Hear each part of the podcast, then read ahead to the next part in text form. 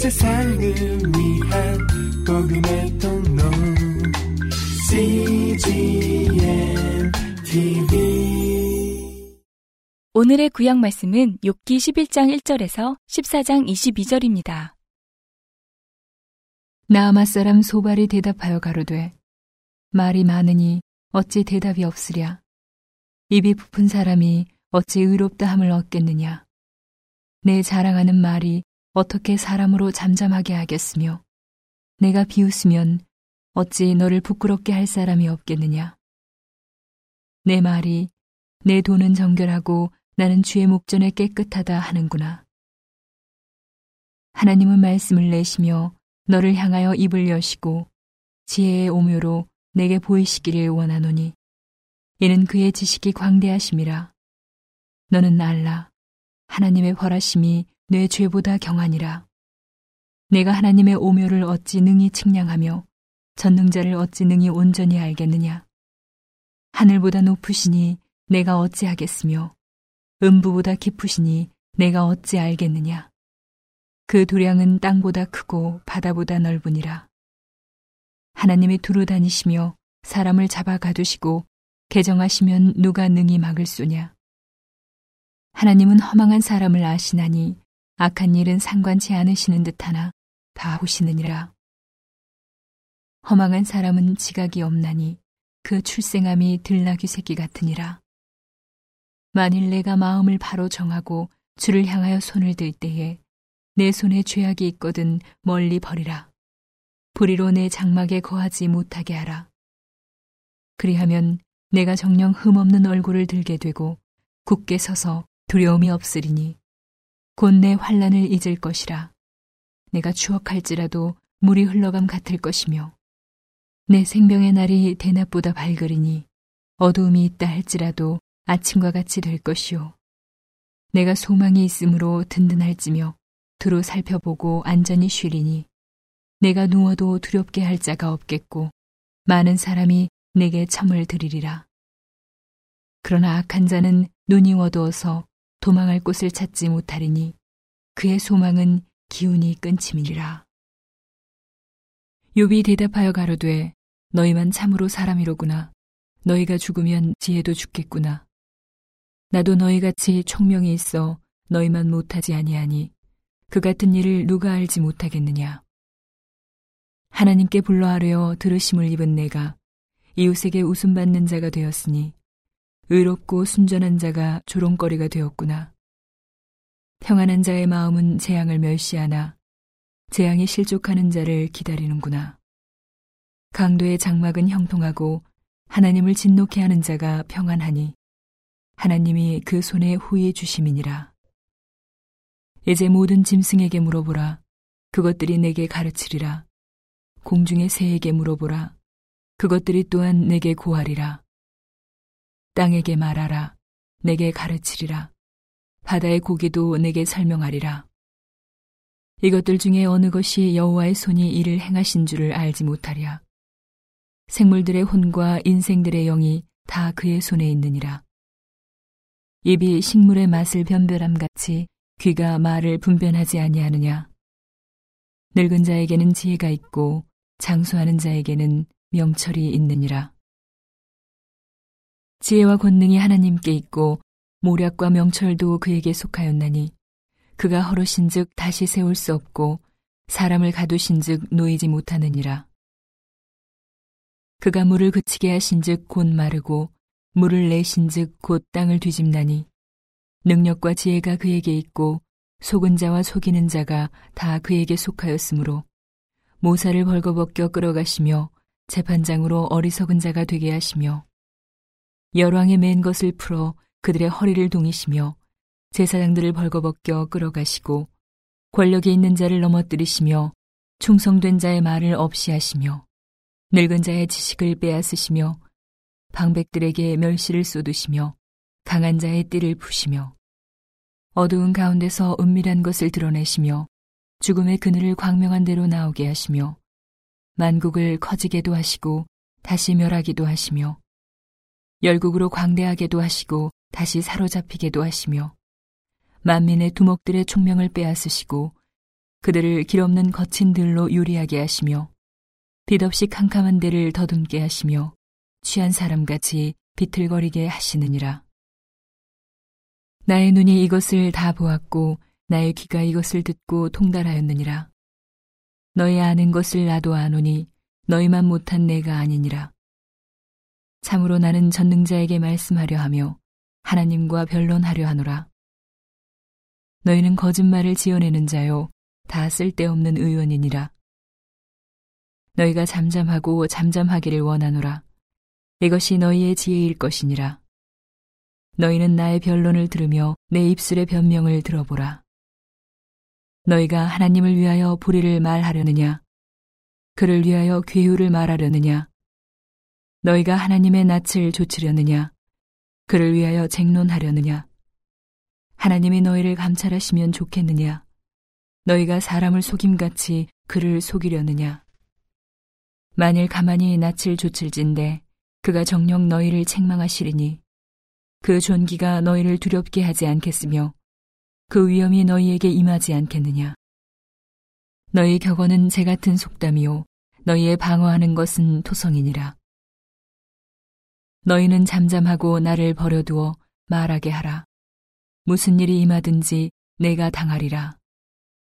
내가 어찌하여 내 살을 내 이로 물고 내 생명을 내 손에 두겠느냐. 그가 나를 죽이시리니 내가 소망이 없노라. 그러나 그의 앞에서 내 행위를 변백하리라. 사곡한 자는 그의 앞에 이르지 못하나니 이것이 나의 구원이 되리라. 너희는 들으라 내 말을 들으라. 나의 설명을 너희 귀에 담을지니라. 보라 내가 내 사정을 진술하였거니와 내가 스스로 의로운 줄 아노라. 나와 변론할 자가 누구이랴? 그러면 내가 잠잠하고 기운이 끊어지리라. 오직 내게 이 두 가지 일을 행하지 마옵소서. 그리하시면 내가 주의 얼굴을 피하여 숨지 아니하오리니 곧 주의 손을 내게 대지 마옵시며 주의 위엄으로 나를 두렵게 마옵실 것이니이다. 그리하시고 주는 나를 부르소서 내가 대답하리이다. 혹 나로 말씀하게 하옵시고 주는 내게 대답하옵소서. 나의 불법과 죄가 얼마나 많으니이까 나의 허물과 죄를 내게 알게 하옵소서. 주께서 어찌하여 얼굴을 가리우시고 나를 주의 대적으로 여기시나이까? 주께서 어찌하여 날리는 낙엽을 놀래시며 마른 건부를 따르시나이까? 주께서 나를 대적하사 괴로운 일들을 기록하시며 나로 나의 어렸을 때에 지은 죄를 받게 하시오며 내 발을 착고에 채우시며 나의 모든 길을 살피사 내 발자취를 한정하시나이다. 나는 썩은 물건의 후패함 같으며 존목은 의복 같으니이다. 여인에게서 난 사람은 사는 날이 적고 괴로움이 가득하며 그 발생함이 꽃과 같아서 쇠하여지고 그림자같이 신속하여서 머물지 아니하거늘. 이와 같은 자를 주께서 눈을 들어 살피시나이까? 나를 주의 앞으로 이끌어서 신문하시나이까? 누가 깨끗한 것을 더러운 것 가운데서 낼 수 있으리이까? 하나도 없나이다. 그 날을 정하셨고 그 달수도 죽게 있으므로 그 제한을 정하여 넘어가지 못하게 하셨사온즉 그에게서 눈을 돌이켜 그로 쉬게 하사 품꾼같이 그날을 마치게 하옵소서.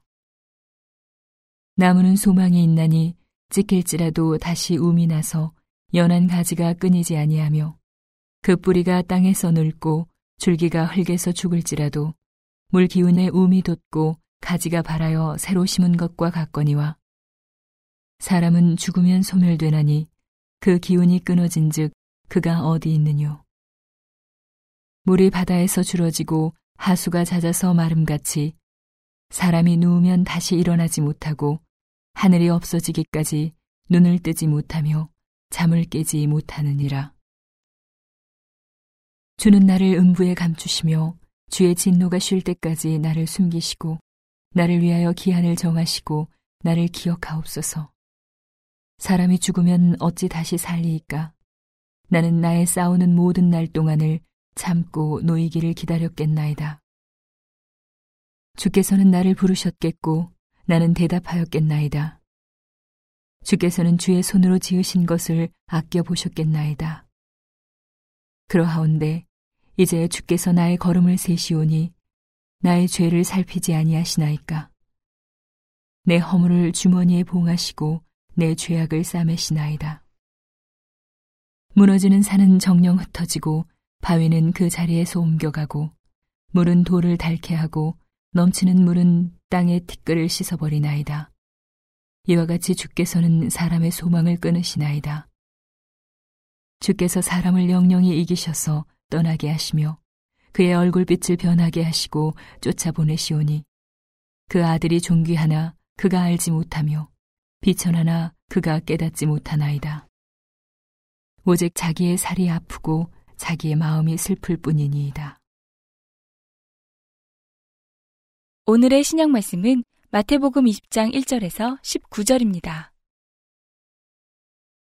천국은 마치 품꾼을 얻어 포도원에 들여보내려고 이른 아침에 나간 집주인과 같으니 저가 하루 한 데나리온씩 품꾼들과 약속하여 포도원에 들여보내고 또 제 3시에 나가보니 장터에 놀고 섰는 사람들이 또 있는지라.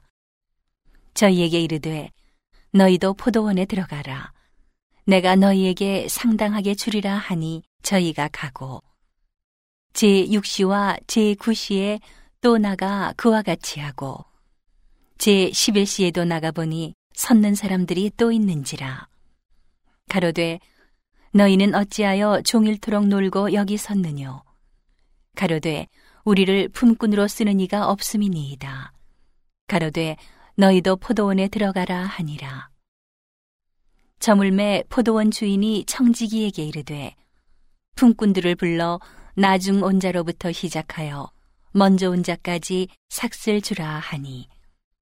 제 11시에 온 자들이 와서 한 데나리온씩을 받거늘. 먼저 온 자들이 와서 더 받을 줄 알았더니 저희도 한 데나리온씩 받은지라 받은 후 집주인을 원망하여 가로되 나중 온 이 사람들은 한 시간만 일하였거늘 저희를 종일 수고와 더위를 견딘 우리와 같게 하였나이다. 주인이 그 중에 한 사람에게 대답하여 가로되 친구여 내가 네게 잘못한 것이 없노라. 내가 나와 한 데나리온의 약속을 하지 아니하였느냐. 내 것이나 가지고 가라. 나중 온이 사람에게 너와 같이 주는 것이 내 뜻이니라. 내 것을 가지고 내 뜻대로 할 것이 아니냐. 내가 선함으로 네가 악하게 보느냐. 이와 같이 나중된 자로서 먼저 되고 먼저 된 자로서 나중되리라. 예수께서 예루살렘으로 올라가려 하실 때에 열두 제자를 따로 데리시고 길에서 이르시되 보라 우리가 예루살렘으로 올라가노니 인자가 대제사장들과 서기관들에게 넘기움에 저희가 죽이기로 결안하고 이방인들에게 넘겨주어 그를 능욕하며 채찍질하며 십자가에 못 박게 하리니 제 3일에 살아나리라. 오늘의 시편 말씀은 17편 6절에서 12절입니다. 하나님이여 내게 응답하시겠는고로 내가 불러싸오니 귀를 기울여 내 말을 들으소서. 죽게 피하는 자를 그 일어나 치는 자에게서 오른손으로 구원하시는 주여. 주의 기이한 인자를 나타내소서. 나를 눈동자 같이 지키시고 주의 날개 그늘 아래 감추사. 나를 압제하는 악인과 나를 애워싼 극한 원수에게서 벗어나게 하소서. 저희가 자기 기름에 잠겼으며 그 입으로 교만이 말하나이다. 이제 우리의 걸어가는 것을 저희가 애워싸며 주목하고 땅에 넘어뜨리려 하나이다. 저는 그 움킨 것을 찢으려 하는 사자 같으며 은밀한 곳에 엎드린 젊은 사자 같으니이다. 온 세상을 위한 복음의 통로 CGM TV